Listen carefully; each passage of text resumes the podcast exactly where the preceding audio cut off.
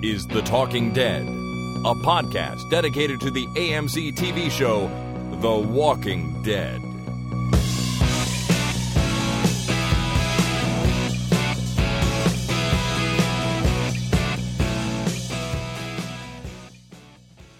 Good evening, everybody. My name is Chris, And my name is Jason. and this is The Talking Dead number 258, recorded on Monday, March 21st, 2016. Happy spring, Christopher. Oh, yeah, it's the first full day of spring, isn't it? Yeah. Technically, it started yesterday at 4 in the afternoon or something, right? I don't know. Sure. that sun, I barely even follow it. Yeah, it's uh, spring. They calculate it down to the minute, I think, when the season changes. So I think it was yesterday, uh, sometime in the afternoon. And that's why technically yesterday was the first day of spring. But here we are on the first full day of spring. Happy spring, everyone. Happy spring. It's nice to be. It's nice that spring has sprung, although it was stupid cold here today, so I wasn't very happy about that. All right, we are here to talk about the latest episode of The Walking Dead, of course. You probably know that by now since we've done 258 of these, These things. these thingies. Uh, but just before we get into it, I want to remind everyone that we're running a giveaway right now. And the prize is a very cool book called The Art of Eating Through the Zombie Apocalypse, a cookbook and culinary survival guide by Lauren Wilson. You can enter by visiting talkingdeadpodcast.com slash art of eating, where uh, you can find out how to enter. One of the ways is to submit a review of us on iTunes, which is cool, and then put in your iTunes username, and that gets you a good old entry in the raffle. And you know what? I didn't mention on uh, last time when we launched this, but you can leave your review in whatever iTunes store you want, whether you're in the US, Canada, the UK, or somewhere else. It doesn't really matter to us. Um, we just want to gather a few more reviews up there going, and but but make sure you you put your name, your iTunes name, into the contest app so that we can check it out if we want to. Um, have you left us a review, Jason? Uh, I did way back when. I'm not sure if you're allowed to review more than once, but uh, I might have been the first reviewers. All right, that's good. I'm glad. I'll go back and see what you said. It wasn't five stars. Well, it's It's probably, not. an honest review. At the right. time, it was like three, three and a half. Yeah, yeah, max. maybe. These these guys are all right. A little, little bit annoying, but they'll, you know, they'll, they're okay. Yeah, they'll they'll get it together eventually, someday maybe. Someday, maybe. Thanks to everyone at Smart Pop Books for the prize. Uh, that's an imprint of BenBella books, in case you're looking for it. Again, that's The Art of Eating Through the Zombie Apocalypse, and uh, visit TalkingDeadPodcast.com slash Art of Eating to enter. All right, uh, let's jump right into our recap for Season 6, Episode 14. AMC's The Walking Dead, Episode 14, Twice as Far. Whoa, whoa, whoa. This is going to be twice as far? Well, I'm guessing the age old question of how far you're willing to go was answered by the schlong biter tonight. Twice as far. Please give a round of applause to Twice as Far. twice as far. Are we nearly there yet? This seems twice as far as before.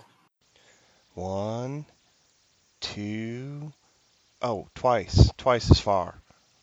That's right. This episode was called Twice as Far. Thank you to Malik on the internet, Sarah in Maine, Todd in Amelia Island, Florida, Gareth in Bielefeld, Germany, or Bielefeld, Germany, Nick in Buffalo, New York, Jim in Dorchester, UK, and Trevor in Morrisville, North Carolina for reading that title. Cool. All all excellent title reads there. If you want to hear yourself read the title on a future podcast, record it and send it into talkingdeadpodcast at gmail.com. It's fun times. Very, very fun times. All right, so let's begin the recap. Jason, we start with a garage door opening. Yes. And it seems to be that that garage is full of preserves. yeah, that's that's the uh, um, pantry. Pantry. the town pantry. So we see Olivia, and she's in there like inventorying food or something like that. We cut over to Father Gabe. He's on patrol walking by the pond in the middle of town. We see Eugene taking over his shift at the front gate, and we see Morgan training with his staff. We have a bit of a montage of people going about their business around Alexandria. hmm Staying vigilant. Staying vigilant. Yeah, we see Carol smoking on her porch. being vigilantly and uh, doing the rosary. yeah, she's holding the rosary. She she still has it, obviously. Well, she was actually doing the rosary. I think she was actually, uh, she looked like she was moving the beads through her hand, which uh, I'm not overly up on uh, on this particular thing, but I think she was uh, doing a maybe not praying per se, but at least meditating with it and uh, moving it through her hands. I, I didn't. I'll, be honest with you. I didn't know. A, like I didn't know you did the rosary. Like I didn't know there was something you did with it. I Oh yeah, it was, it's got beads and it's got larger beads, and I'm going to get into all kinds of trouble because I know only maybe just a little bit more than you. But you say like uh, Hail Mary, full of grace, something, something, something, and then you move a bead, and then you do Hail Mary, full of grace, and then you move a bead, and you go all the way around the rosary. Huh? So it's like an abacus. No, you don't count You with it. I know. I just move It's beads. just it's a way of uh, of uh, uh, of prayer. right. But the, the beads actually mean something, and, and there's a there's a certain number of beads in a rosary. Well, I am terribly ignorant. Obviously, I, I didn't even realize that. But okay, if she's doing the rosary, I that's that's cool. Otherwise, she's just kind of holding on to it and Yeah. and uh, My wife would know. I could go and ask her, but I didn't. Uh, I didn't do that yet. And probably your wife would know too. My wife might know. She might know. Um, she's smarter than me, after all. Yeah, well, that's what I figured. Yeah, exactly. uh, we also see Morgan, and he's finishing his jail cell. So that cell that he's building isn't just an iron bar door now, it's a full cinder block, you know, room. It is a big time secure room. Yeah, except for that last brick that he put in, that cinder block that he put in didn't have any mortar or anything with it. If he can just push it in there with his hands, somebody else can just pull it out. Sure, but you know what? You if you don't know which brick it is, you're gonna have to spend all day figuring out which brick it is and who's gonna. What else do are you that. going to do while you're sitting in a friggin' cell for God knows how long? Poke each brick to see which you one poke falls the out. bricks, you prod for uh, weaknesses. Yeah. Or, you know, you get yourself a little rock hammer like uh, Andy Dufresne, Mm. and uh, away you go.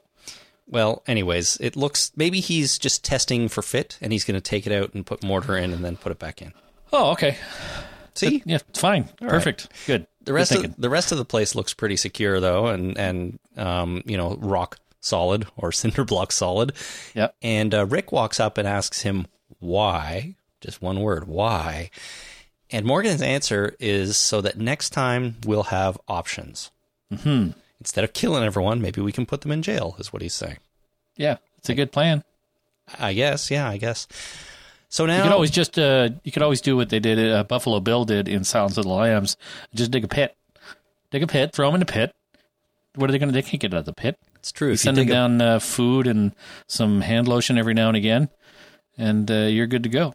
You dig, dig a big enough hole and nobody's getting out of that. Yeah, you don't need to you know create a, a jail cell with uh, welded doors and stuff. You just dig a pit. Damn it.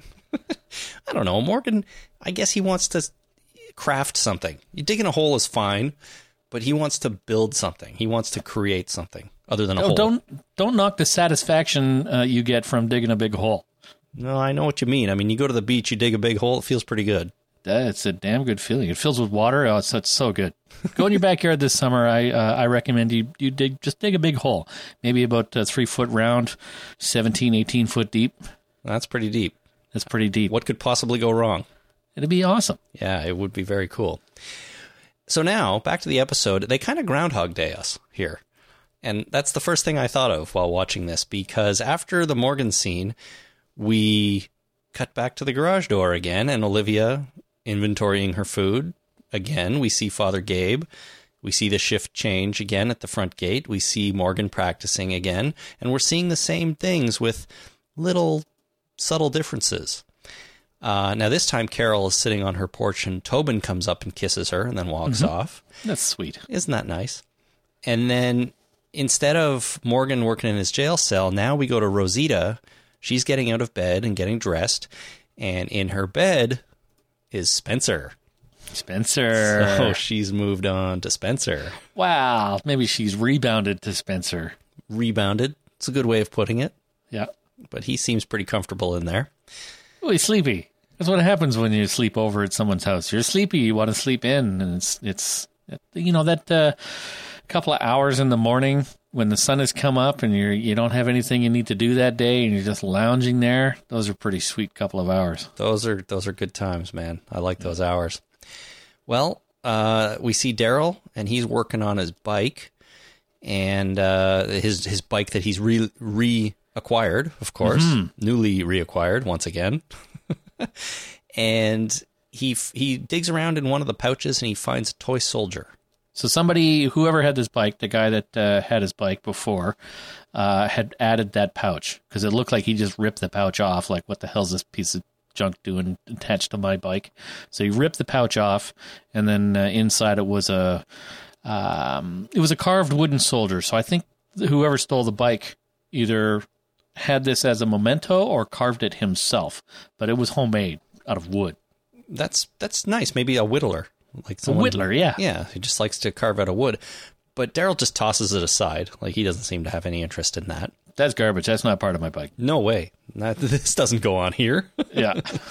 Um, so Carol walks up and they sit down and have a smoke together. And she asks about the people that he met in the burnt forest. And, you know, they talk about how he let them go. And she says, Sorry, you're still stuck with that, referring to his need to leave them alive and not kill them. Right. And Daryl says, No, I should have killed them. like, considering everything that's happened now, I should have killed those people. Yeah, probably. Um, but this is interesting because Carol seems to be wavering back and forth a little bit, right? Last week we were talking about how she didn't want to kill everybody at the uh, um, at the Savior's outpost, and now she comes up and says, you know, sorry, you still feel like you shouldn't kill everybody, even though Daryl kind of does now. But Carol is a bit all over the place. Yeah, uh, she's. I don't know if she's wavering. I think she's. Uh, she's working through it, right? Like, so not only is she working through her own issues, but she's kind of reaching out to Daryl to see uh, how he feels about it, and uh, maybe in order to internalize how help her internalize how she feels about it. Yeah. So she's saying, you know, you have to live with that, trying to prompt uh, an emotional response. How do you feel about uh, the fact that you have to live with that? And uh, he said, well, you know, he should have killed him. So now she's got to deal with that, that he thinks that, you know, killing people is the right thing to do when uh, when in doubt. Yeah. So, yeah, I think she's, uh, I'm not sure that she's wavering, but she is working through her issues by talking about it in this weird way. Yeah, definitely. I think this whole episode, and we'll get into this as we get through the end of it, but I think this whole episode is a it's a bit of a microcosm of Carol's transition. You know, the way she starts it here talking to Daryl, and the way she ends up at the end um, when she's voiceovering at the end of the episode. But we'll get to that. Yeah. Um, so the cold open Groundhog Days us again, and the whole sequence is very quick this time. We see the garage, we see the lake, stuff like that, but we don't see any people this time.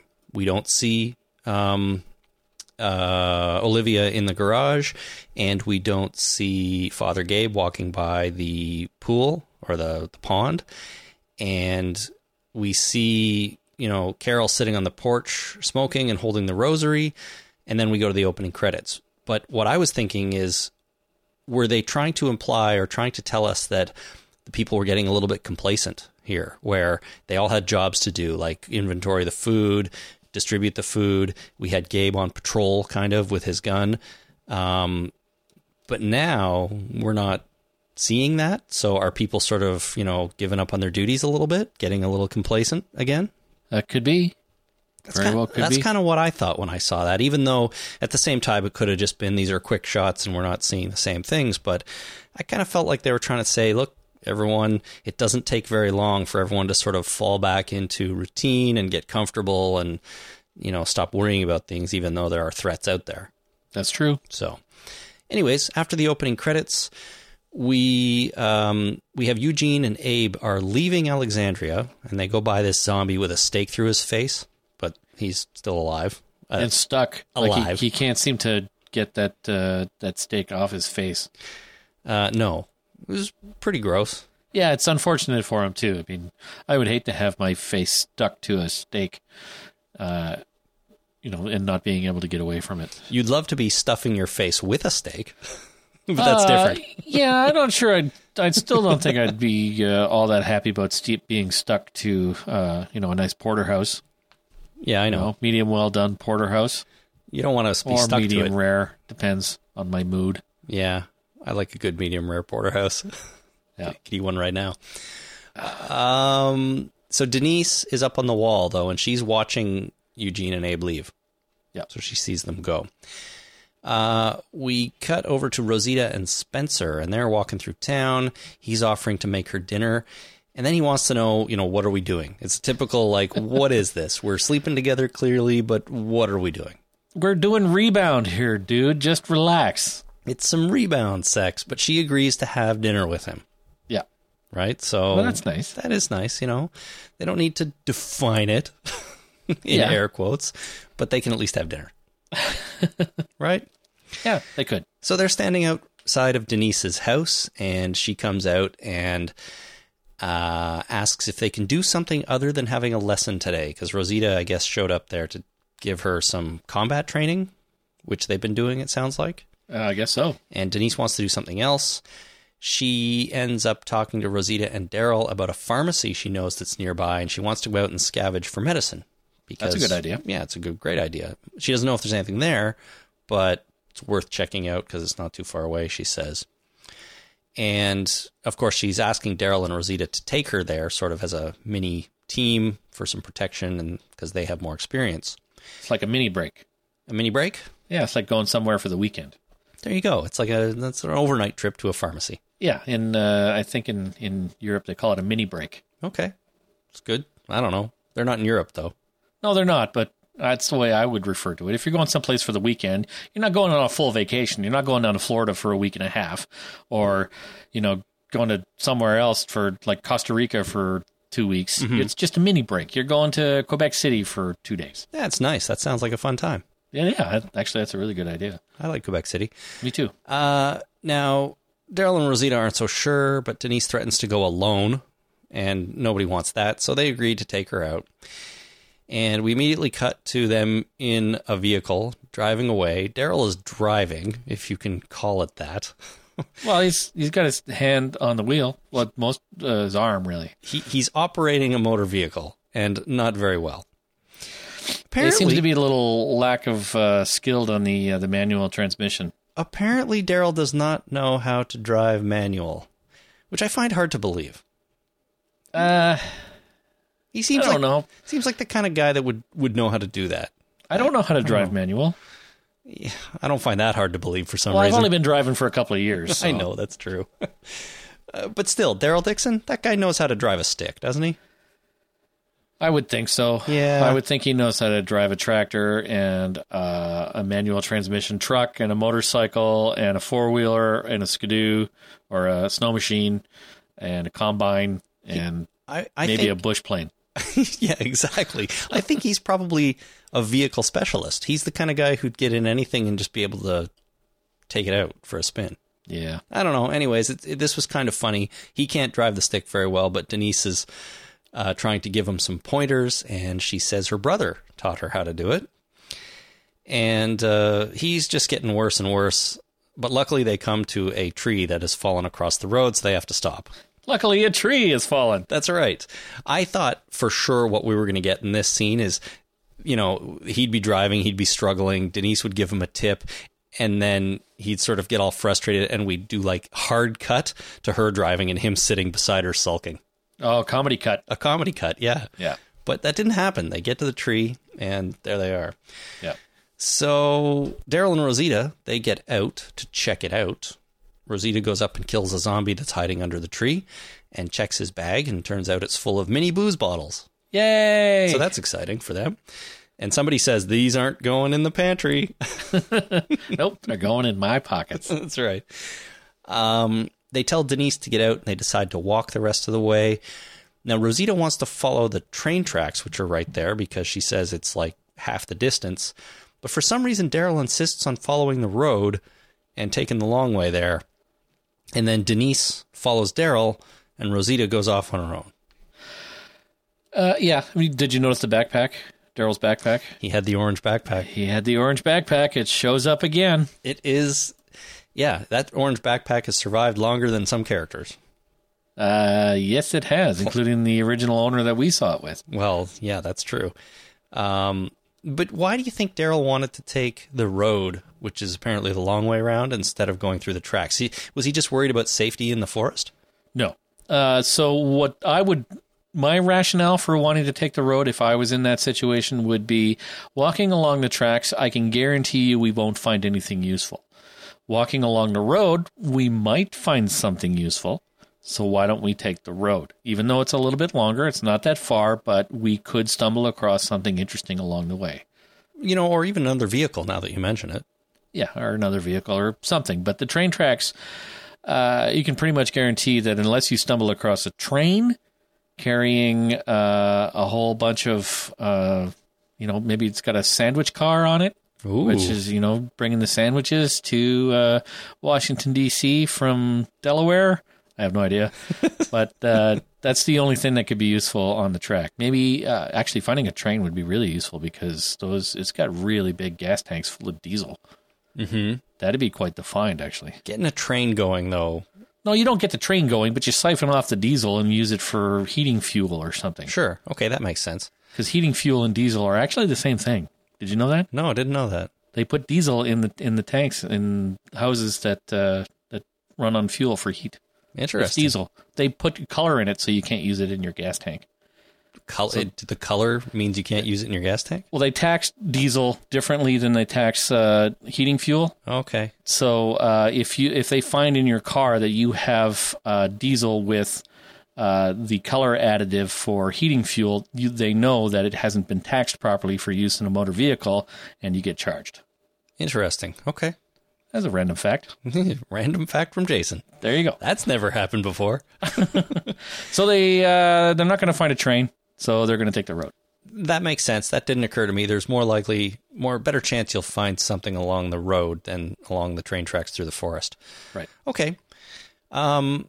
So they go their separate ways for now. Uh, we go over to Eugene and Abe, who we saw leaving earlier. Remember? And they're walking down an alley in a town somewhere, and they're talking about his hair and how much Eugene has changed, including his hair, because now he's tied it back.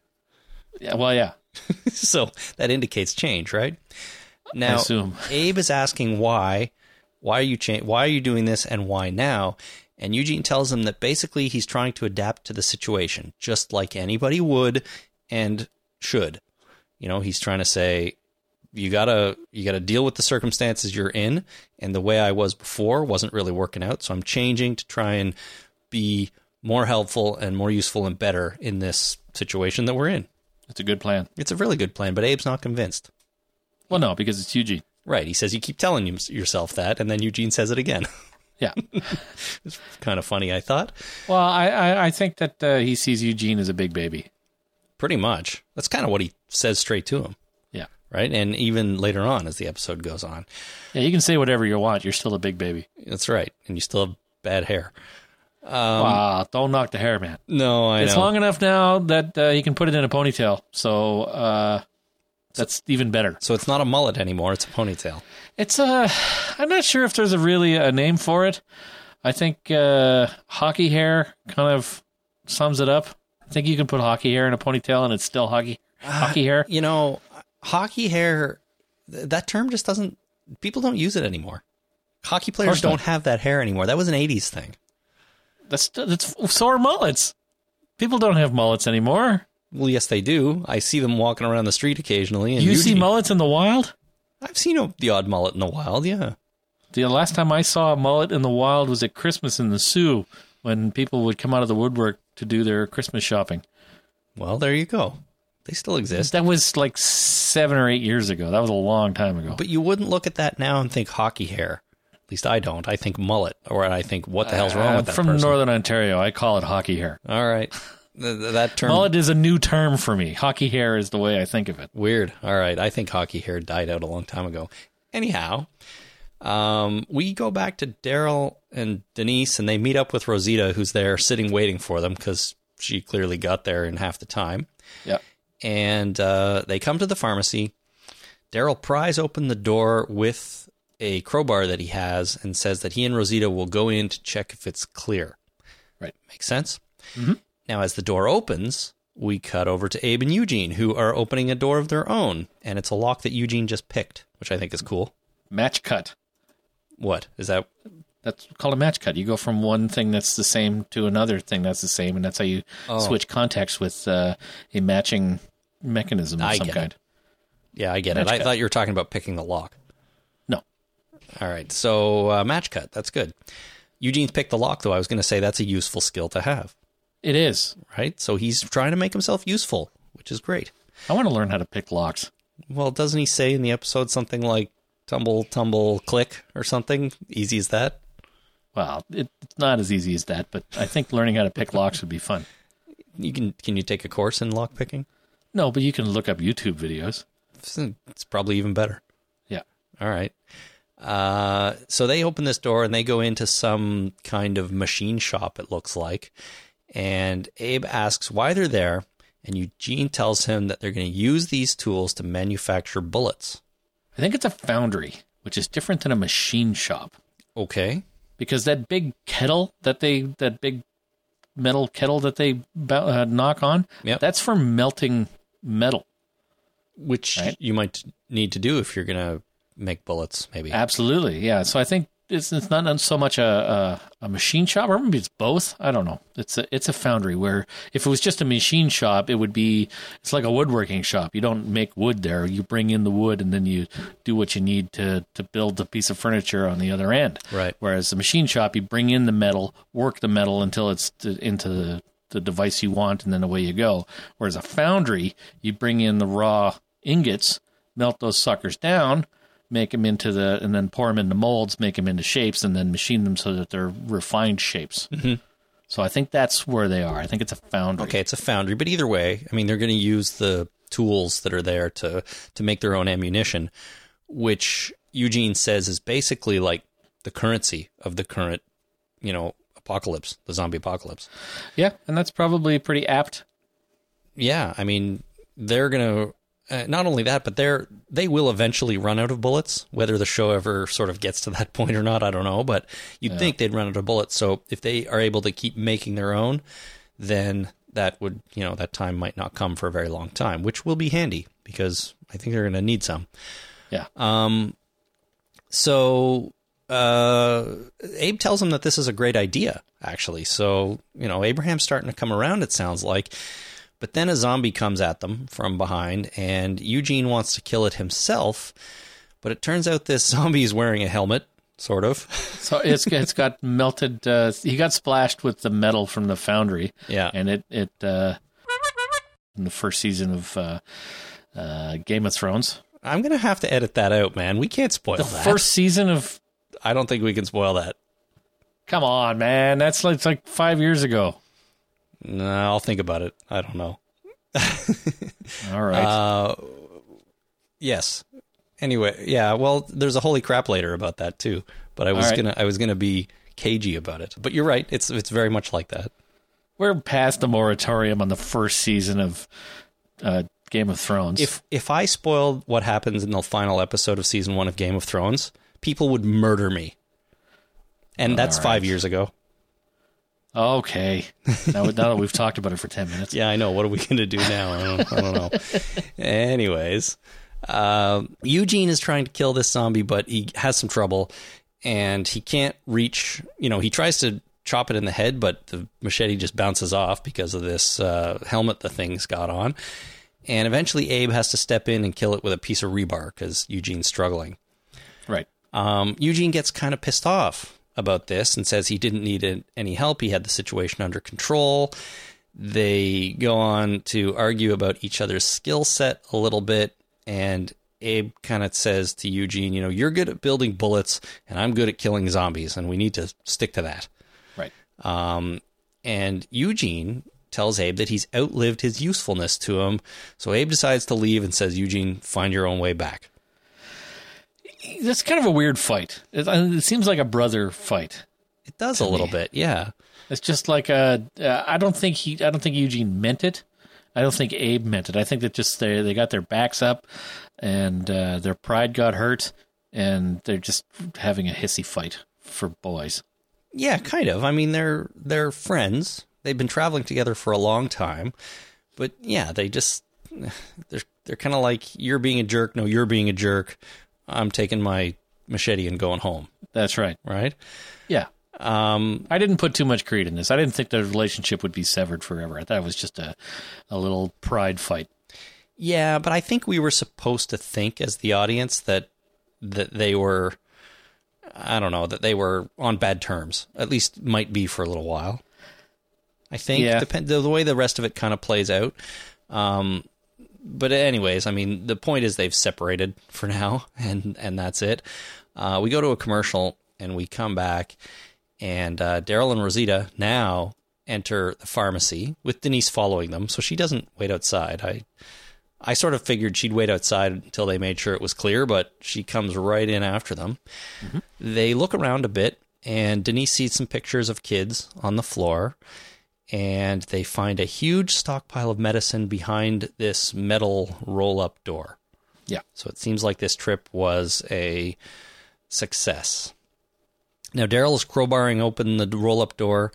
Denise is looking at a rack of those novelty name keychains where you can find mm-hmm. your name on a keychain. Kids I was looking for Rick. I was looking for Shane. Actually, Oh, I didn't see Shane. Yeah, I was looking for everybody. Well, I, I I know kids love those things. Every time I'm in somewhere with my kids, they're always looking for their names and their friends' names, and they always want to buy one for everybody they know. And I have to tell them, no, we can't do that because You, you got me one from New York. I still have my New York Jason keychain that you got me. yeah. Well, see, there you go. I guess I guess everyone loves them. Yeah, they're fantastic. I buy my wife them when I uh, when I travel for, for work. I'll bring home her home a, a Calgary keychain or a, Calgary Jenny keychain, and I'm going to the Soo tomorrow, so maybe I'll see if I can find a Sault Ste. Marie Jennifer keychain. Do they sell those things for the Soo? No, Maybe they, they, do. they they might. It's a tourist town oh yeah, for Americans who want to come up and buy beer. and fish. Oh, and fish, eh? We go fishing. Yeah, it's awesome fishing. All right. It's the only place to cross the border within like 200 miles. So everybody that wants to go north for whatever reason, skiing or camping or fishing or hunting or what have you, they got to go through the Soo. Okay, well they need and they need to pick up a name keychain on their way home. They need a Sault Ste. Marie Richard keychain if their name is Richard or they know somebody named Richard. Yeah, that's good. You may have to go to the border crossing gift shop to, to find them. No, no, they're probably. I just have to go to the mall. All right. That very like, same mall that I saw the mullet in. sounds like a good time. Yeah. Uh, so what's happening? Um, they jump. They Daryl opens the door. They jump in. They start loading their bags with medicine, and they hear a thumping noise. But Daryl and Rosita listen for a minute and think, ah, it's just one. We can ignore that for now. Yeah. Which just seems like a dumb idea. Like if there's a zombie in there, deal with it because you never know where it's going to pop out and get you. But if uh, dealing with it has a slight potential for danger, whereas if it's really not dangerous and it's fine where it is, just leave it alone. Let sleeping dogs lie. But how do you know it's not dangerous? That's like they, they couldn't say for sure where that zombie was, could they? They're professionals now. Okay. They know what they're doing. I guess. Um, well, turns out that Denise decides that she's going to go and see what's going on. So she opens a door, enters a dark room. She's following the sound. Like, this is just a, a terrible idea. Um, she passes by a crib that's there, and she eventually finds a heavily decomposing zombie on the floor that has a cast on its leg. So that guy had been there for a long time, probably since the initial zombie outbreak, Yeah, yuck. and there was not a lot left of its face. Um, written on the wall a bunch of times is the word hush. Yeah. And then as Denise is shining her flashlight around, she sees a sink full of blood and goop and a small shoe floating in it, which I don't know, frightens, shocks, and disgusts her. So she she backs out and ends up knocking over a glass bowl, causing a ruckus, and eventually going outside to wait. She was absolutely right to be shocked, frightened, and disgusted because that was frightening, shocking, and disgusting. It was it was a utility sink full of like a dissolved Dead baby. Dead Yeah, that's right. baby. Oh. Dead toddler, anyway, of some kind. So they won't kill a baby on screen, but they'll show you A shoe. a shoe. Just a shoe in some water. Let the it's you know in the uh, immortal words of uh, Alfred Hitchcock, you don't have to show the audience anything to imply the horror. yeah, that's true. I mean, we make up our own jokes, pretty much. So uh, yeah, it's just uh, they they gave us all the information we needed to be absolutely horrified without showing us shit. And we were Yeah, completely, completely horrified. Uh, so Denise runs outside. Note there, she's sitting against the wall, and we see that she's taken a keychain with the word, with the name Dennis on it. yeah. And at first I'm thinking, okay, they didn't have Denise, so she grabbed the closest one. Maybe but that's not it. Uh, Daryl and Rosita come out and they says she did good for finding this place. Like they give her the props she deserves yeah. because they did get a lot of medicine. Now walking back, Denise and Daryl are talking, and she tells him about her twin brother Dennis. So Denise and Dennis, and she ends up saying that he was a bit angry and kind of dangerous. And Daryl says, "You know, I feel like we had the same brother." Merle, Yeah. a bit angry, a bit dangerous. You know, uh, I can see the similarity there. Um, they get to the train tracks where they can either follow the road back or take the train tracks. But this time, Daryl is like, "We're taking the train tracks because they're faster." Yeah, because they've already scouted what could possibly be found on the road. Since he already knows and found whatever it is that's there, uh, there's no point in taking it again. Might as well take the fast way back. Yeah, that makes a lot of sense. I, again, I was thinking, why would he want to go one way one time and the other way the other time? But your explanation completely fills in the gap. Oh, and for entertainment purposes too. I I always try and go different ways in different directions just for uh, change of scenery. To mix it up, Yeah. Yeah, okay. Makes sense. So they are walking down the tracks. They pass a bunch of cars, and Denise sees a cooler in one of them and decides that she needs to have that cooler. She wants to check it out, even though as she gets close, turns out there's a zombie in the car. Uh, Daryl and Rosita say, no, it's not worth it, but Denise goes anyway. When she opens the door, she kind of fumbles. The zombie comes at her. She fumbles, killing the zombie. It gets on top of her but uh, she manages to roll it over. And as Daryl and Rosita run up to help, she says, Nope, I got this, screams at them not to help. And eventually she does stab it in the head and kill the zombie and get the cooler. So, unlike Eugene earlier, who sort of lost control of a situation but needed Abe to help him, she loses control of this situation but is able to handle it herself in the end. Well, it's up for debate whether or not Eugene needed Abraham to help him. Maybe Eugene would have had it under control eventually, but Abe didn't give him the chance. Oh, I, I feel like Abe gave him enough of a chance. Like Eugene reached was reaching for that rebar a couple of times and couldn't get it. And eventually yeah, he's but just going to he also tired. had a pistol on his hip too that he didn't use yet. Mhm. Just because he didn't do it yet doesn't mean he was not going to do it. Okay, This is I- the same argument I have about taking out the trash, right? just because I haven't done it yet doesn't Yeah. mean you have to ask me 20 more times before I'm going to do it. It's on my list. It's on. It's being planned. It, just because I haven't done it yet doesn't mean I'm not going to do it. Okay. You know, I so I get that. Uh, Daryl and Rosita gave her the chance that uh, that Abe did not give Eugene, and she uh, everything came up Milhouse for her. Right. That's that's good. I mean, it shows she has some skills. She's not completely helpless, right? Yep. Okay. Um, well, she manages to kill that zombie, and in that cooler finds a can of Orange Crush. Hooray! Exactly what she was looking for. That's after puking, of course, because anytime someone does something, you know, gross, they have to throw up.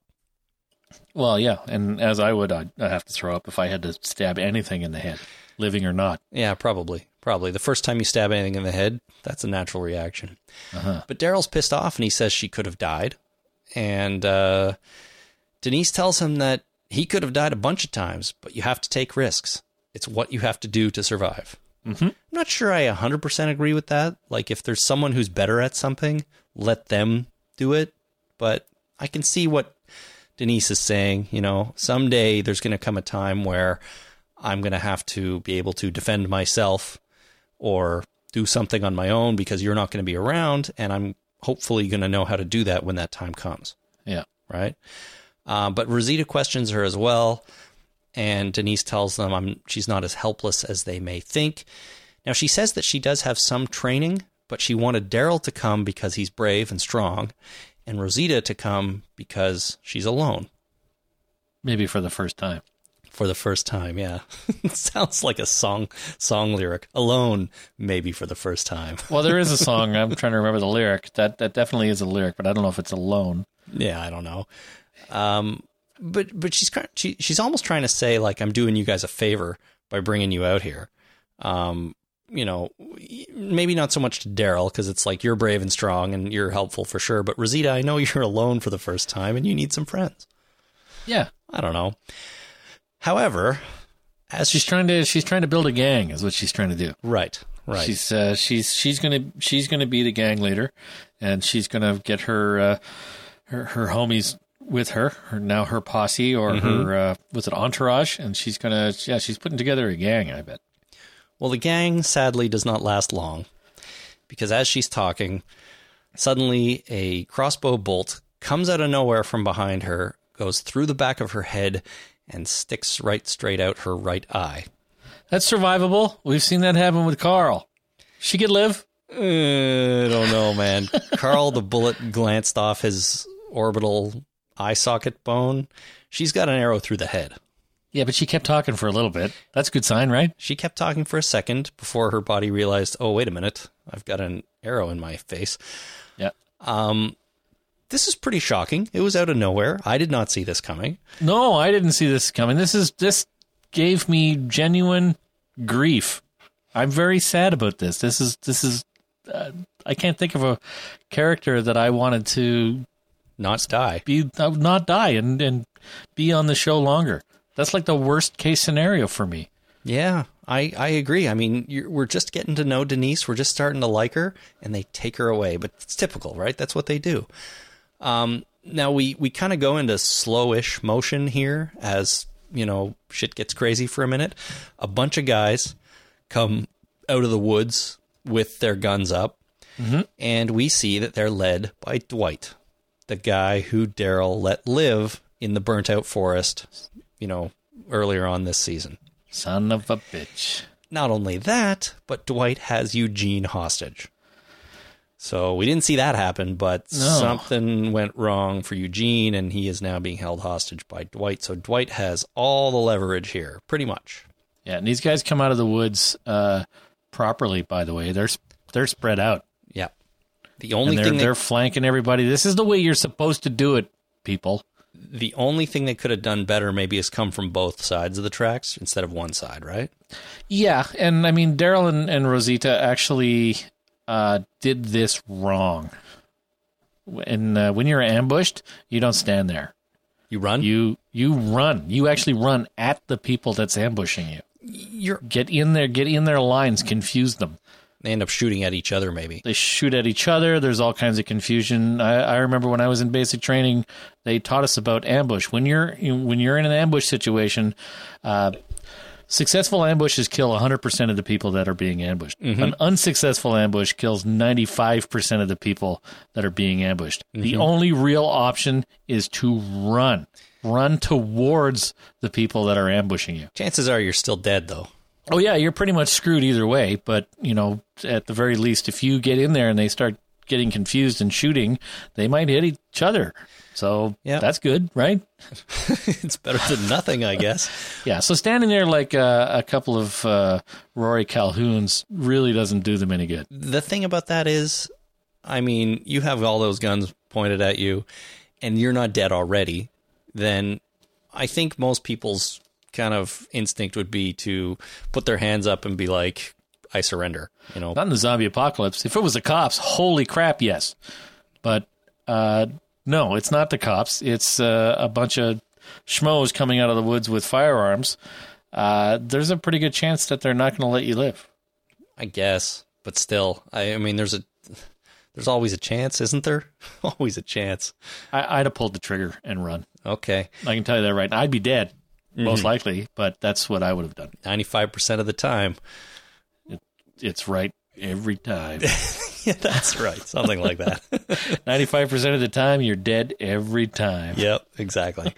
uh, well, Dwight um, is there. He's got Eugene, and he clearly has something wrong with his face. He does. He looks like he's got uh, plasticine on it. Well, it's uh, it's one half of his face is all mangled up, and what looks like is burnt. Um, and uh, comic readers might know a little bit more about that, but I'll leave that there for now.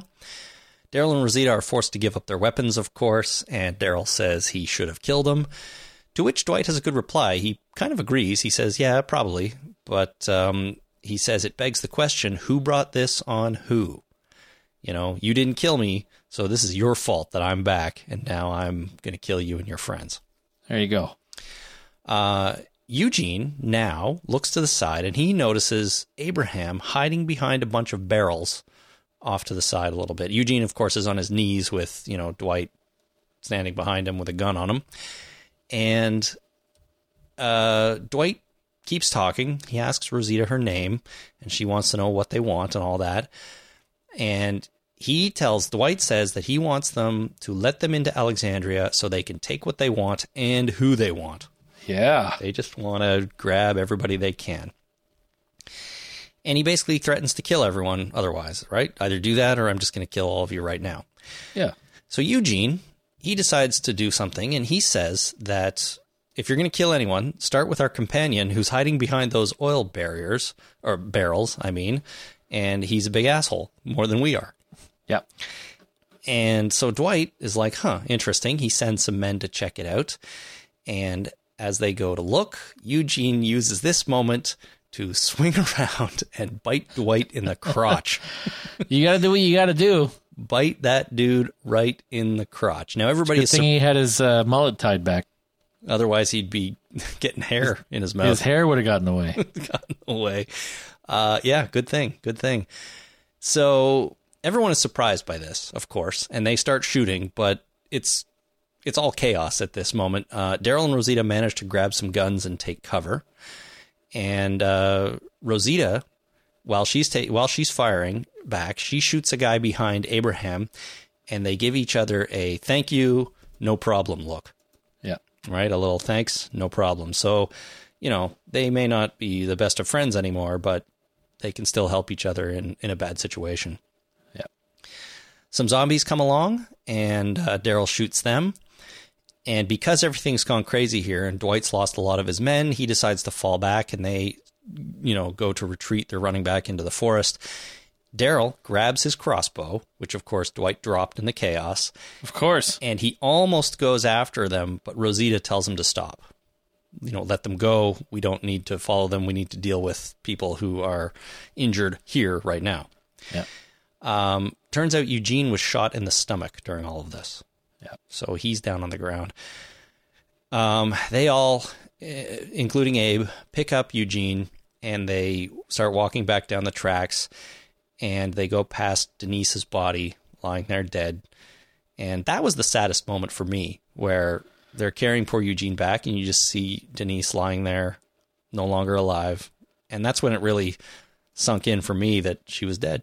Yeah, that's when it sunk. I was I was hopeful. I knew that Carl survived a similar thing, so I was uh, I had my rose-colored glasses on. I was uh, hopeful that uh, Merritt Weaver wouldn't be leaving the show, but Mhm. alas, she is leaving the show, and I'm terribly, I'm distraught. I would say I'm- I'm, uh, yeah. I'm upset by this. I've liked Merritt Weaver in everything I've ever seen her in.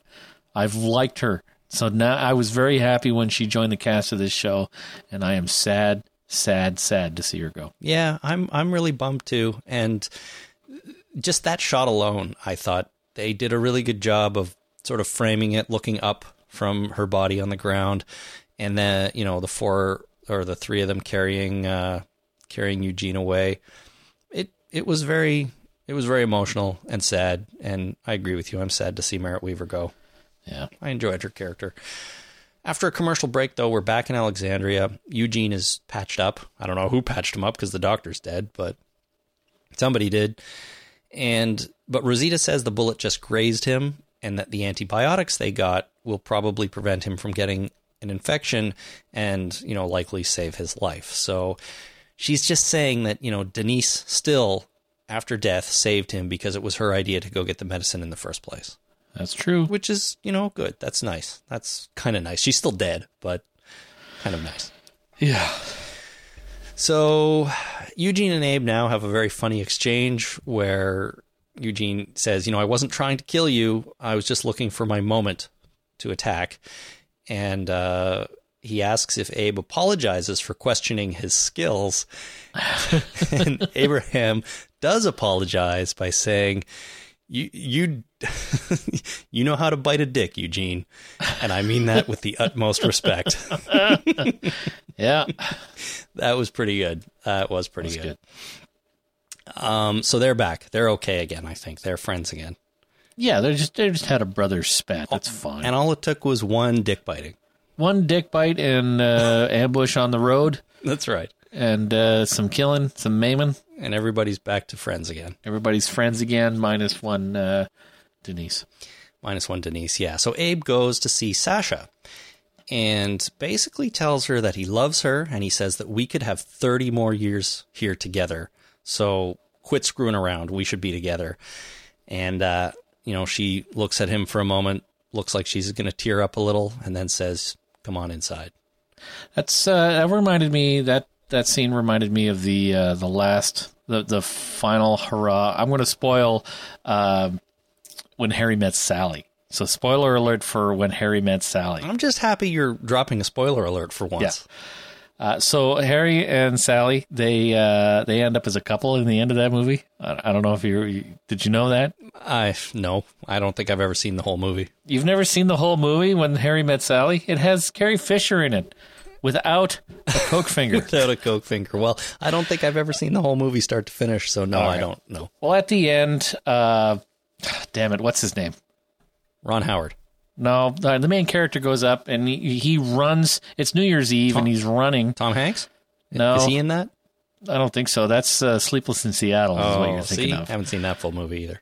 No, we're thinking. Uh, all right, so he he's running and he meets up with her and he's all tired. She's like, "Why did you run?" And he's he his line was, "Well, when you realize you want to spend the rest of your life with someone, you want the rest of your life to start right now." Mm-hmm. So that's uh, this scene reminded me of that. It's just like we've got thirty more years, possibly thirty more years. Why are you fucking around? Yeah, we got to get started on those thirty years right away. Yeah. Okay. So come on inside. well, that's what she says. She tears up a little and asks him in. So I think Sasha and Abe are going to get together. Or maybe uh, they're getting together uh, right now. No, it, it, happened. Like, that's the come on inside. That's the euphemism. That's the same as uh, would you like to go get a coffee? Come on inside. That's the, that's the euphemism for sex. Okay. Let's go get a coffee. You want to go get a coffee? That's uh, that's sex. All right. Well, next time I I'm going to use that line. Okay. uh, Billy Crystal. Billy and Crystal. Meg Ryan. Yeah. There you go. Sorry, I spoiled that movie for anybody. Uh, that was 1989. Well, at least you warned them. It's true. Uh, all right. We have Daryl, and he is burying Denise's body uh, with Carol. She's there too. He he's got the keychain, the Dennis keychain, and he drinks one of the mini booze bottles and keeps shoveling dirt into the grave. right. Um, now Carol, let's back let's back to Carol here. Remember at the beginning, she sort of um, apologized to Daryl for having having not killed those people and still having that mentality, implying that she has the kill everybody mentality. Yeah. Now she says, "You were right. I knew it when you said it." Um, meaning that she thinks Daryl was right, saying, "Yes, I should have killed everybody." so it's a little Yeah. confusing, but I had I watched it two or three times, and that's what I got out of it. Um, and then we go into a Carol voiceover, and she's reading a letter that she's written to Tobin. And instead of um, instead of talking about it here, I think I'm just going to play it. How, how do you, how do you feel about that? I feel good things about that. All right. I wish it didn't have to end. Not this way. It was never my intention to hurt you. But it's how it has to be. We have so much here people, food, medicine, walls, everything we need to live. But what we have, other people want too. And that won't ever change. If we survive this threat and it's not over, another one will be back to take its place, to take what we have.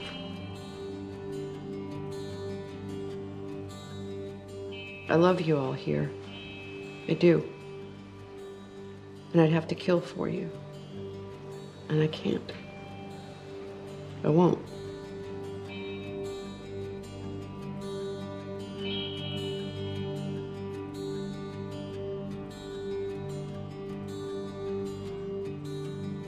Sent me away, and I wasn't ever going to come back, but everything happened, and I wound up staying. But I can't anymore. I can't love anyone because I can't kill for anyone.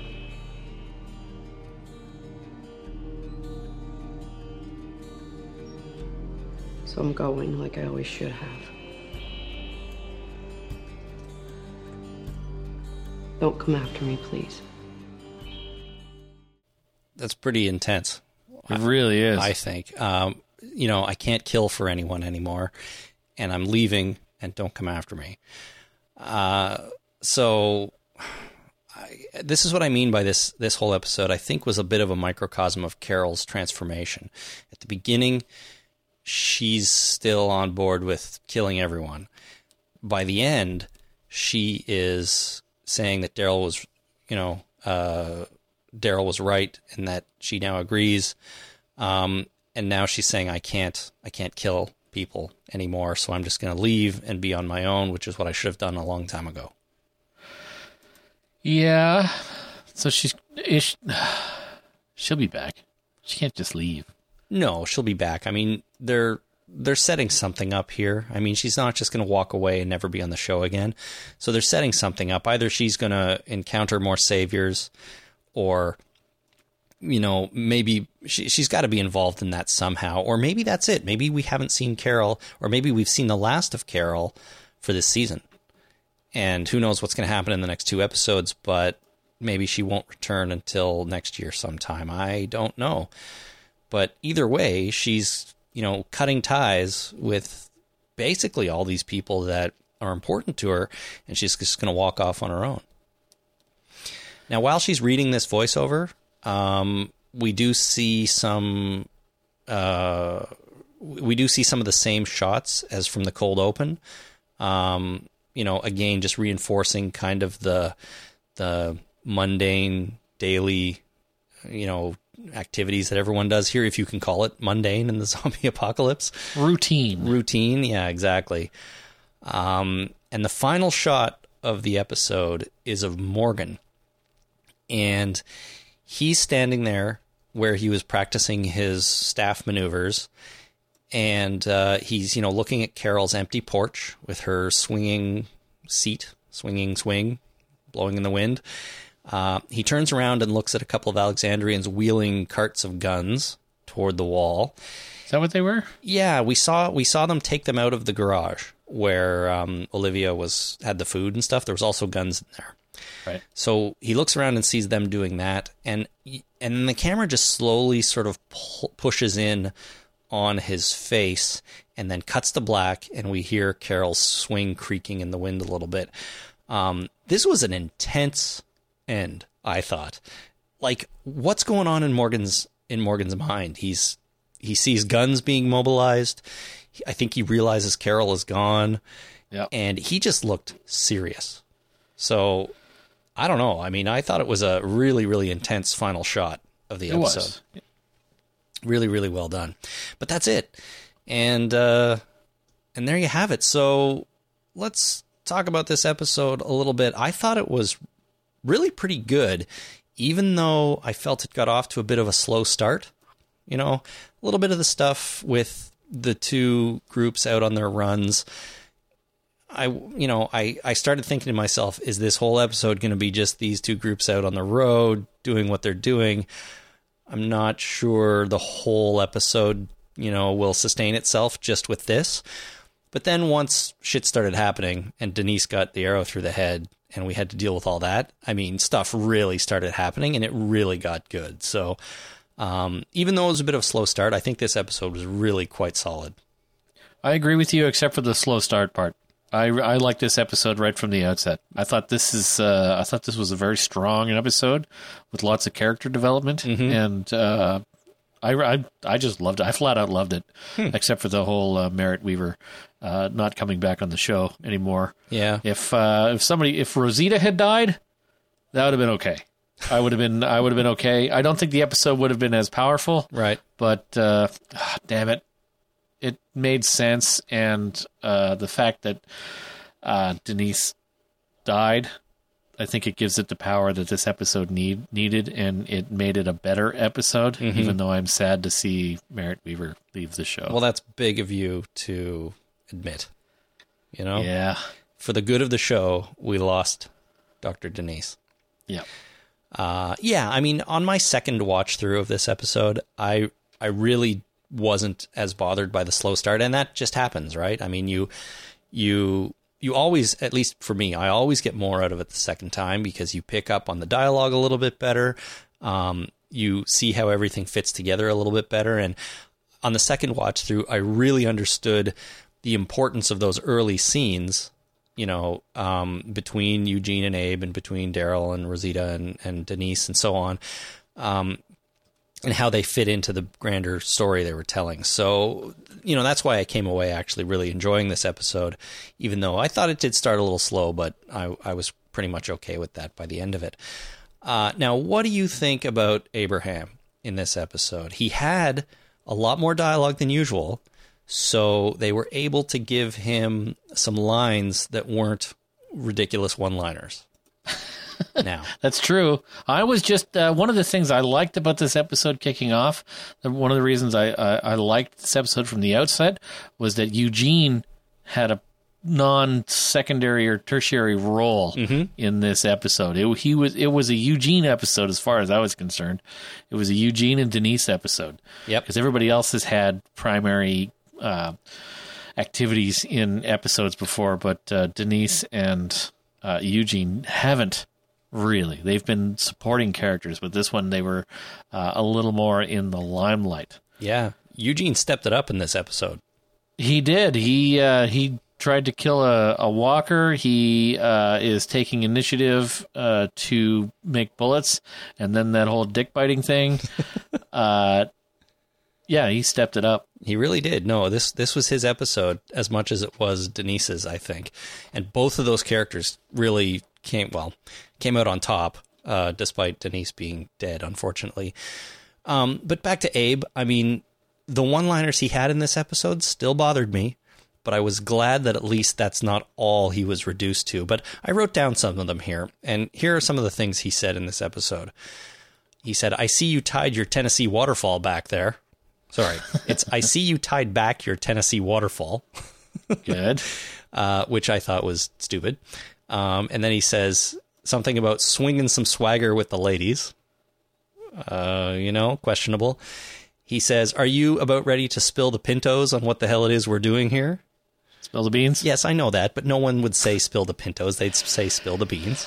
I don't know. I might use it from now on. Maybe he heard it from somebody and started using it because it's clever. And now that I've heard it from somebody, I might start using it because it's clever. Yeah. Well, the worst line of the whole episode for him was, "You had better luck picking up a turd by its clean end." nobody, nobody would say that. That's not even a, a phrase. Like, you know, spill spill the pintos. I can sort of live with because spill the beans is something people say. It means Yeah. something, and he's just putting his own little spin on it. That's fine. But pick up the turd by a clean end. I don't think that's a thing anywhere. Well, because the turd doesn't have a clean end. I understand. Maybe is that your problem? Is that No. uh, there's the you know there is no clean end? No, no, no. It's not. It's not what he's trying to say with it. It's the fact that he said it at all. You know, you need to have something that is relatable to real life, and that line is not. I don't know. I kind of liken it to Cockney rhyming slang, right? It's it's a whole thing, and it doesn't make a lot of sense to anybody. Uh, I'm not even sure to the people that that use it. It makes a lot of sense to you. Kind of you really have to decipher uh, what they're trying to get at by what they're saying, Mhm. and it's fun. Fair enough, but that exists in real life. And I yeah, just, so you know, picking up the turd by the clean end. Have at it. I Language don't- evolves. I get you know phrases get into the general lexicon, and they got to get in there somehow. They might as well be uh, Abraham doing it. I just don't think anyone talks like Abraham does. Like, find a person in real life that talks like that, and then I'll be fine. Okay. Well, I I often wish that I had a writer for uh, you know writing word things that I use. Sounds like you could really use one. I could really use a writer. the only problem with uh, having a writer is that I need that you need a writer to write both sides of a conversation. You can't just write one side. No, it doesn't work so well. No, it doesn't work so well. So that's that's the only reason that I haven't hired a writer. Well, that that's the only reason. Okay, good. Um, anyways, I just wanted to say, to be fair, Abraham, like I said, had some good dialogue in this episode. It wasn't all ridiculous lines. And I'm thinking about what I already talked about when he's talking to Sasha. He says, We could have 30 more years here, and that's still too short. To me, that's a really good line. That's like the kind of thing someone would say to somebody. And it obviously affected Sasha pretty deeply. So, Yeah. you know, I, I was glad to see Abraham come back down to earth a little bit in this episode, and hopefully he's not just going to get killed off. Uh, I would hope not. I would hope not. So, all right. Uh, if you have any thoughts on this episode, of course, you can send email to talkingdeadpodcast at gmail.com to let us know you totally agree with us or disagree with everything we have said. It's time to take a quick break, and when we come back, we'll read your holy crap moments. There's a bunch this week, so should be fun. Stay with us. Lover,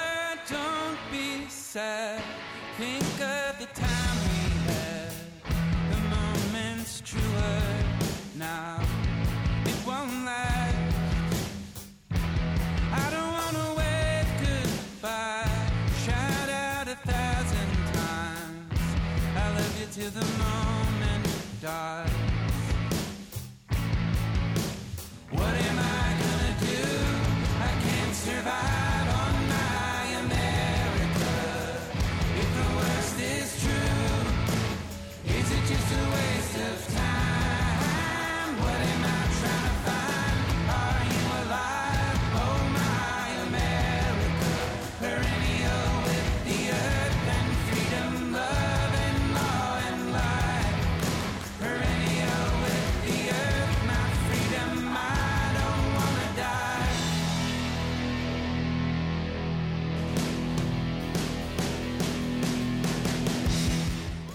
If you'd like to help support the Talking Dead podcast, there are a couple of great ways to do that, everybody.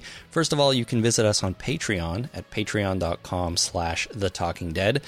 And over there, you can make very small monthly pledges to, you know, throw a few bucks our way every month, which all goes into help putting on the podcast and doing everything we do here. There's a couple of really cool uh, reward levels you can use as well. So to find out about those, visit patreon.com slash the talking dead. And even easier, if you want, is to use our Amazon links where you can go to talkingdeadpodcast.com slash Amazon and click on the country of your choice. That way, when you buy stuff at Amazon, a tiny little percentage comes back to us, but it doesn't cost you anything extra at all.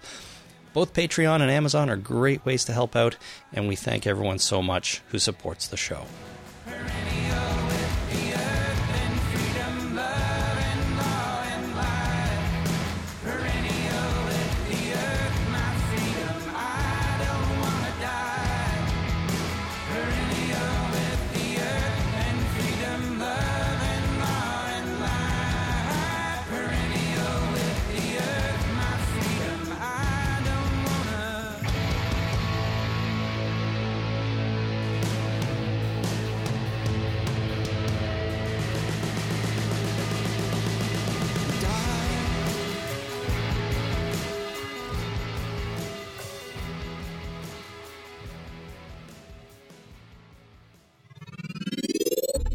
Holy crap. Did you see that?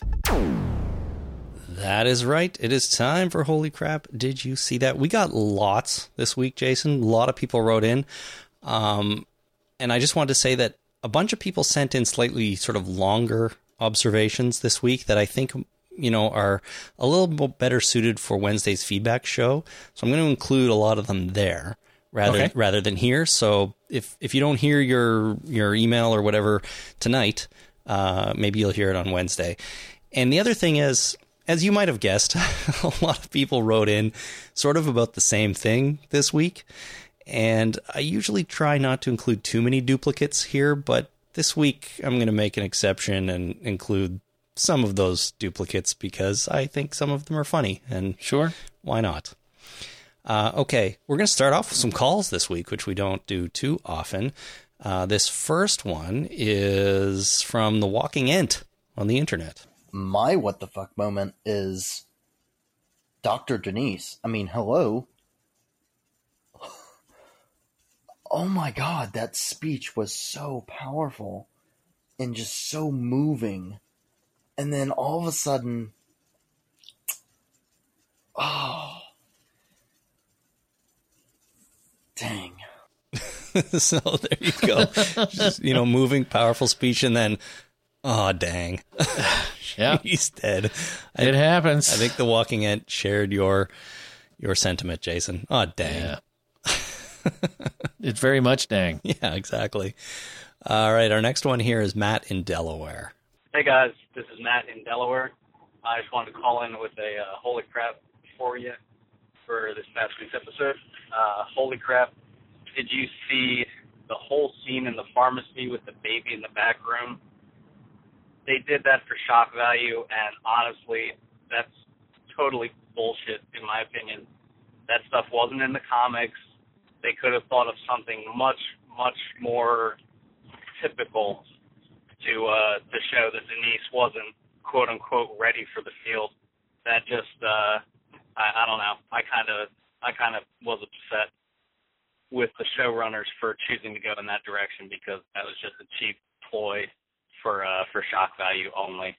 And uh like I said, pretty disappointed in that. Thanks, Matt. This show has always been, I think, pretty good at not going for just shock value alone. Yeah, we don't get a lot of cats jumping out of uh, trees at people.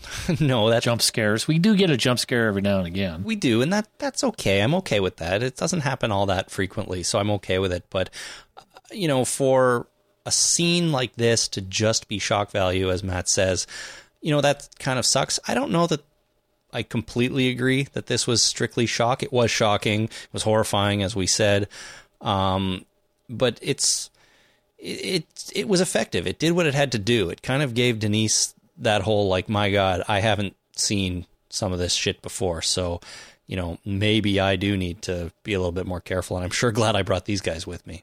Yeah. So, um, but but I can also see Matt's point. Uh, but since they don't do it too often, I think I think I think it's okay. It was shocking. Yeah, I'll give him that. It, it definitely was. Uh, all right, next up is Chris in New Orleans. Hi, this is Chris from New Orleans. Holy crap! Did you see them go totally deep blue sea on Dr. Denise? I don't know what that means, but I can Well, guess. to look that I can up. guess. Deep Blue Sea is a movie, and uh, I think it involves sharks. And the way Denise died, there's probably a similar scene in Deep Blue Sea. Oh, is that the one with? Uh, yeah, Samuel L. Jackson. Okay, yeah, I got it. I got the reference. I won't do any spoilers, but I get the reference now. All right, you'll spoil a, a, a show earlier on in the podcast, but not Deep Blue Sea. Well, yeah. Okay, fair enough. At least you have rules. Well, I've been. Uh, I'm. Who says I can't learn? Yeah, I suppose. I'm, I'm learning. All right. Next email, Jaeger in Atlanta, Georgia says, "Whoa, who knew Eugene was such a knob gobbler?" Yeah, who knew? Who knew? Uh, you do what you got to do. Well, you know, if his hands were tied and he had to go for the most vital area that he could get to in the situation that he was in, uh, he did what he had to do. That wasn't an easy thing to to do. No, not at all. I mean, and like you said, you go for the victim's most vulnerable area because that's going to inflict the most damage. Yeah, you go for the throat, you go for the nose, you go for uh, the balls, the balls. See, various things, various areas. Uh, Randy in Romeo, Michigan writes, "My holy crap moment is Eugene's ding dong bite down on Dwight." Ding dong, bite down. Yeah, this ain't my first ding dong bite down. uh, Steven on our Facebook page writes, You bite one dick and you're a dick biter for life. yeah, I, I think that's an uh, that's human nature uh, to reduce every human being to the worst thing they've ever done. Yep. And- so you know, just referencing, you know, you bite one dick. That's it's uh, you know, don't bite. That's just uh, all I've got to say is that biting is bad. Except if you're, unless you're trying to inflict a lot of pain and damage. Oh yeah, just in general though. I, I mean, yeah. Oh, just in general, don't bite your friends. Just don't bite. Okay, fair enough. Don't bite. Uh, Steve in Canberra, Australia writes, There I was, on the edge of my seat. I never thought I could cope with a transition from such sadness to suspense to suddenly pissing myself in hysterics at the image of Eugene the cockbiter. Yeah. You know, yes. Uh, Tom in Delaware, Ohio. My holy crap moment Eugene bit him on his dick and held on like a pair of rusty vice grips. Enough said. Yeah. This is what I mean. I thought I'd include a bunch of these, which are all kind of the same, because this whole dick biting thing was a big deal. It was a big deal. I got another one. Paul Okay. in England. Holy crap, did you see Eugene grab a mouthful of Dwight's nuts? That did not seem like the best plan. I don't know about you guys, but if I'm holding a loaded gun and someone unexpectedly clamps down on the crown jewels, there's no question what would happen next. It's involuntary. I'd be picking the remains of their brain matter out of my zipper for the next week. That's probably true. He had a crossbow though. That's a little more of a technical operation than a loaded gun. Which he had fired already. So he had to have yeah. reloaded reloaded it. Yeah, I don't think he was in a position to easily uh, use a weapon on Eugene. Yeah. And I mean, even if he was, you know, actually being in that situation, it's probably pretty difficult to think straight. I mean, I'd get punchy real fast though. You'd think you, you'd think you'd start punching the guy in the head, but maybe not because if you punch him in the head and like, oh, tear him away, he might take something with him. Well, I don't think there's a lot of reason and thought there either, right? No, no. So I, I'd, I, yeah, I'd get, I'd get punchy. I'd be, I'd be slapping ears is what I'd be doing. you know, you just you slap the ears, it disorients them. I'm sure it uh, might make them let go. That's because you force air into the ear. Is that what happens? Yeah, something like that. Okay, I figured you'd know that, but slapping ears, sure. Yeah, start slapping ears. That's a sensitive area. No, it is for sure. Uh, all right.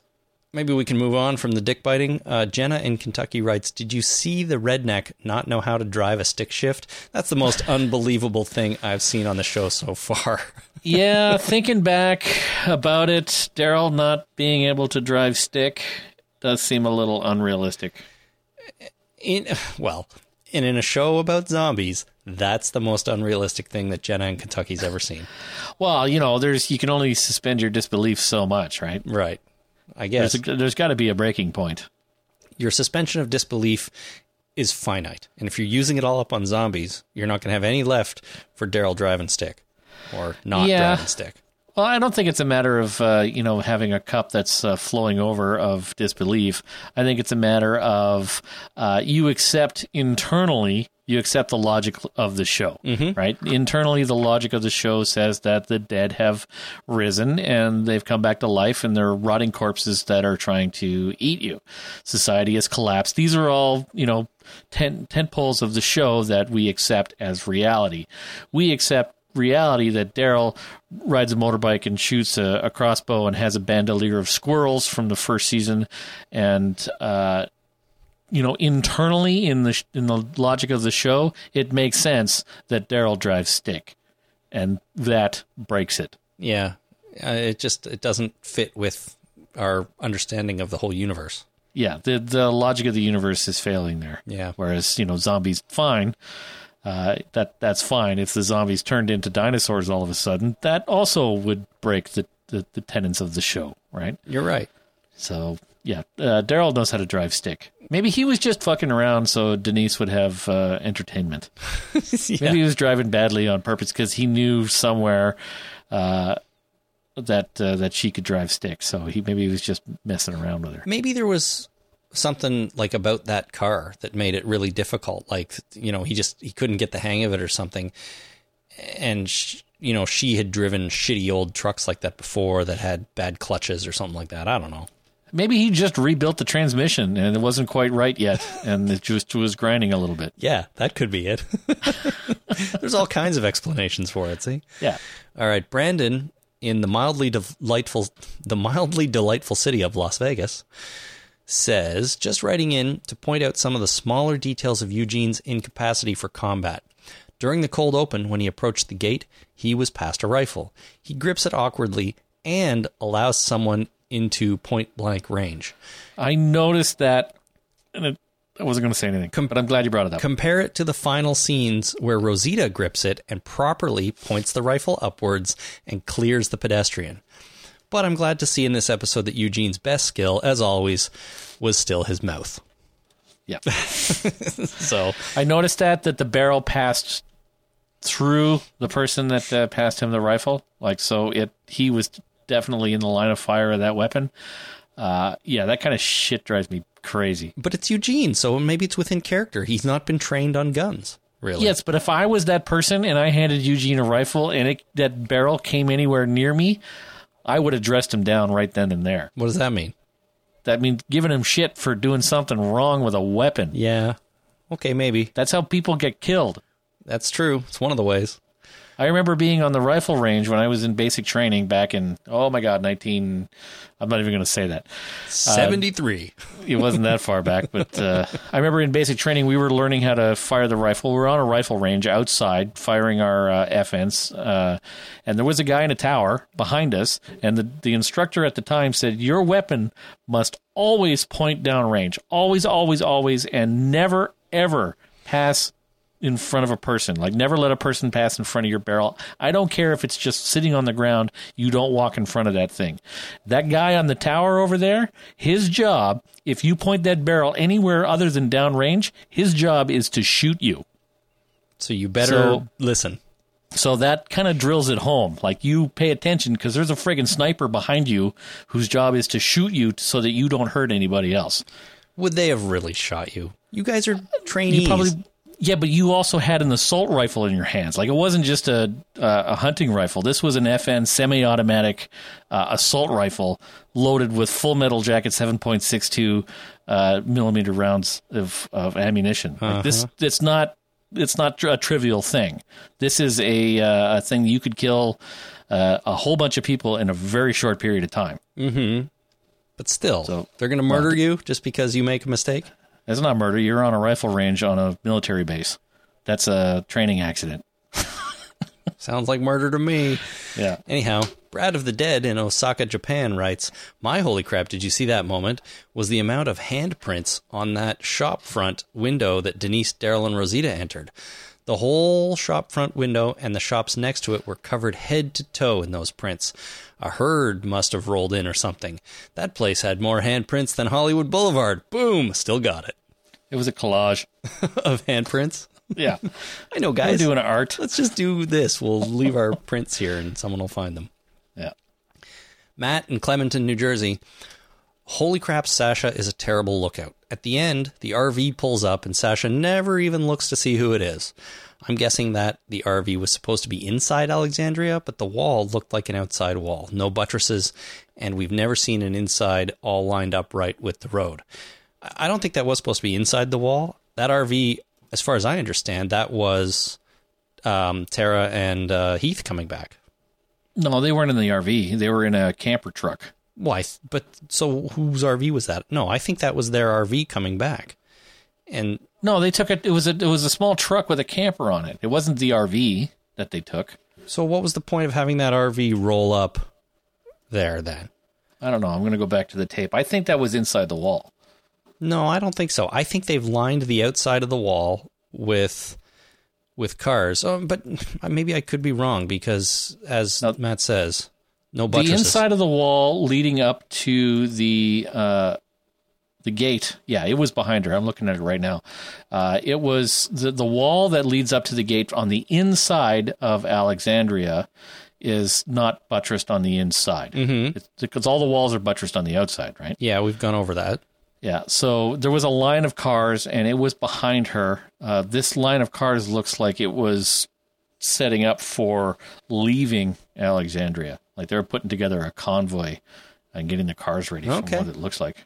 All right, that that could be it. I for some reason thought they were trying to tell us that Tara and Heath were back, and that seemed to make sense to me because um, because Denise had just died and Tara is going to be upset about that. But um, I, uh, on that note, I think maybe if T- Tara did come back, we might have gotten a scene of her finding out that Denise was dead. Yeah, we would have. which would have been a brutal scene. So, um, so maybe you're right. You guys are right that that was on the inside, or they were setting up to leave or something. I, I don't know. Interesting though. Okay, one more call, and this is uh, Todd in Amelia Island, Florida. Oh my gosh, did you see that? I mean, come on, Eugene. Throw some sauerkraut on that thing at least. Enjoyed the podcast. I don't like sauerkraut. Yeah, especially not on your penis. All right. I never, you know, to be honest, I've never tried it on my penis. so you never know, really. Yeah, well, yeah, I can't say for sure. Yeah, you never know. All right, Sally on the internet writes, Holy crap, we get to see something new produced at the end of the world. Most cozy catastrophes, you see the characters burn through supplies and go on happily ever after. They're actually manufacturing something new. Genius. Yeah, bullets. That'd be good. They're, they're not manufacturing casings, though, right? They got to reuse their casings. What you, is what Eugene said. So what they need to do is they need to manufacture black powder and uh, the actual projectile.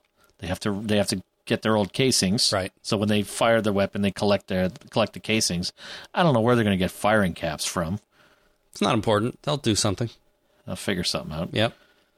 It's pretty important. Well, okay. Blasting caps or yeah the the uh, yeah they're important.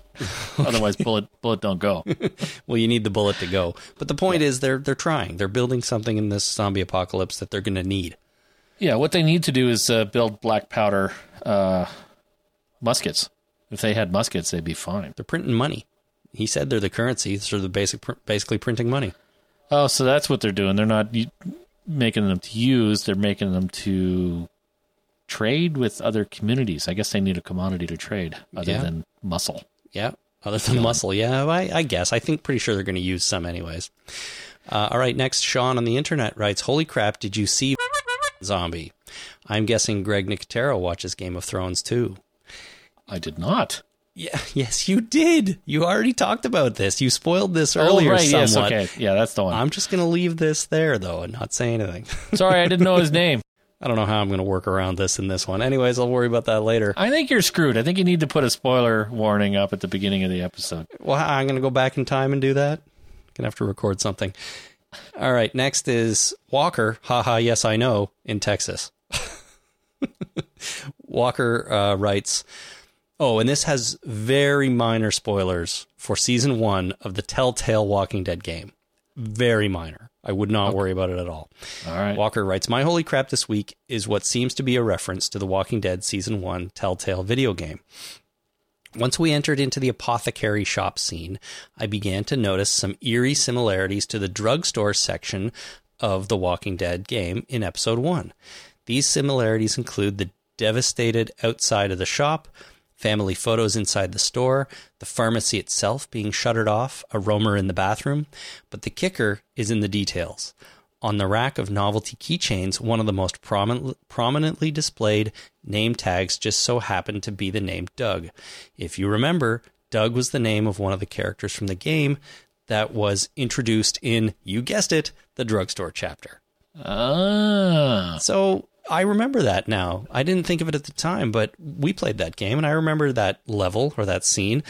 And yeah, there's some similarities. So I wonder if they took a little inspiration from the game and put it in the TV show. Maybe. When I saw Doug, I just thought of my Uncle Dougie. Yeah, you would if you have an Uncle Dougie. Uh, and everyone knows that every third person in Canada is named Doug. So Every third person? I'm just gonna. I only Doug's my Uncle Dougie's the only Doug I know. No, that's a uh, that's a reference to a story about Douglas Coupland I read one time. He uh, he was in Vancouver, and an American journalist had come up to interview him. And the the journalist walks in and says to him, "Is it true that everyone in Canada is named Doug?" And Douglas Coupland says, "No, of course not. That's crazy. Everyone has different names here." and then the cameraman and a sound guy walked in, and they were both named Doug. and uh, and it got funnier from there, I'm sure. nice. I know lots of Daves. Yeah, Dave. These are the Daves I know. Yeah. Okay, moving along. Steve on the internet writes, "Holy crap! I mean, ah, crap! They are officially without a doctor again. I think that's going to cost them." Yeah. Yeah, the doctor. She was important. Now she's gone. Frank on the internet writes, Holy cheek flesh. Did you see that walker who got himself face paled on the spike? Also loved the dead lead head zombie. It seems that unlike Romero's unique zombies, clowns, bride, doctor, etc., Nicotero enjoys making some unique trauma zombies, where their wounds are what makes them stand out. That's true. Which is cool. We've got uh, metal on the head. We've got uh, decomposing guy with cast. Yeah, and spike through the cheek. Or woman. Yeah, you really couldn't tell. Could, could have been a woman. Yep. Or, uh, and yeah, and the, uh, the spike through the cheek zombie. That's true. Yep. Um, Nicotero likes doing that, and I like that better than having clowns, cheerleaders, doctors, whatever. Yep. Definitely. Sharnisha on the internet writes, Holy crap, kill Abraham already. Spill the pintos, pick up a turd by its clean end. Ugh, it's making me cringe now. Abraham, stop talking like a snarky hipster with his first job writing out of college. Sorry, with his first writing job out of college. I, these euphemisms I'm gonna I'm gonna use along with uh, fuzzy end of the lollipop. Mm-hmm. That's a good one. Yeah. There's lots of good euphemisms. Well, all right. I dare you to use uh, picking up the turd by its clean end in a in See- a business meeting. I would use uh, pick up a turd by its shiny end. Why shiny? Doesn't have a shiny end either. I have no idea. If it does, you might want to see a doctor. Well, you know, you know, we polish it till it shines. Polish a turd. Hoyt on the internet writes, My holy crap moment has to be how Denise kept talking even after she was shot in the head. Uh, she was still clear headed and concerned for a few seconds before her body caught up to her and said, Oh, sorry, we're dead. Really kind of disturbing and sad. Yeah. Really was. A few more here. Don't worry, then we're almost done. Alan in Kettering, Kettering, England says, I have two holy crap moments this week. The first of which was the bolt through Denise's eye and her saying, ouch. and then Carol's letter. Has she really gone? Holy shitballs. Yep. A couple of big things. Jackie in Croydon, England. Holy crap, did you see me sitting on my sofa listening to Denise thinking, I really like her? Then boom, killed by one of Daryl's arrows. I literally jumped up screaming, No! No, I sorry, I did not see you sitting on your couch seeing that. But I can see that being a lot of people's reaction. That's true. Sadly. Finally, friend of the show Adam in Texas writes, Holy crap, history repeating itself? I'm wondering if Carol flees so she can save the group the same way she did from the termites. Or if the writers will have her get killed off in a similar rescue attempt just to throw us. Could be. So who knows? I was saying earlier that maybe Carol's gone for the season, which may be true, but maybe they're having her leave so she can be like the wild card out there that we don't know where she is, what she's doing, and if things go bad with the saviors, Carol can show up and save the day again.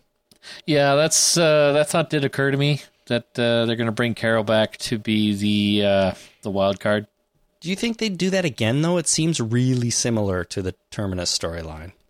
It is. It is very similar to the Terminus line. So maybe uh, maybe you're right. Maybe they're just doing it, and then she'll come and we'll go. Oh, she's going to save everybody and then die. And, and the other thing is, like, she was gone last time because Rick banished her, right? Yep. And in her letter this episode, she even made reference to that. She said, She Rick did. sent me away. But this time I'm leaving on my own. So it's totally different. Totally different, yeah. you know? Um, I don't know. I don't think they would do something so similar like that, but you never know. I mean, she's going to play into it somehow. You got to figure. Yeah. You got to figure. All right. Thank you so much to everyone who wrote and called in. It is always great to hear from listeners. And there is still plenty of feedback about this episode that we are going to get to on our Wednesday podcast, Which will be Thursday. which will be Thursday this week. Jason's traveling, so we're doing it one day late. Uh, so don't don't worry, it's coming. Um, and uh, hopefully it all goes well, but I'm sure it will. And uh, so that's that's nice. It gives me a couple extra days to get this feedback organized and for people to send it in. So It's only one extra day, you know. well, okay, one extra day. Sorry, I'll learn. I'll learn the days of the week soon. Yeah. sure. All right. Well, you enjoy your trip up to your hometown. Say hi to your mom for me. I will. And in the meantime, thanks for tuning in, everybody. Remember, we have our giveaway going. Visit talkingdeadpodcast.com slash art of eating to enter to win that very cool book. And uh, that's going to do it for this podcast. So until next time. Oh, you know what? I have to tell you how to get in touch with us, don't I? Uh, okay. I got to do that. Visit our website, talkingdeadpodcast.com. Click on send voicemail to send us a message. Or check us out on Facebook at facebook.com slash the talking dead, on Twitter at talking dead, or as I've said, send your email to talkingdeadpodcast at gmail.com. All right. Awesome. Now we're done, right? I believe we are. Very good. Until next time, er, everyone, my name is Chris. My name is Jason. Thanks for listening. Bon voyage.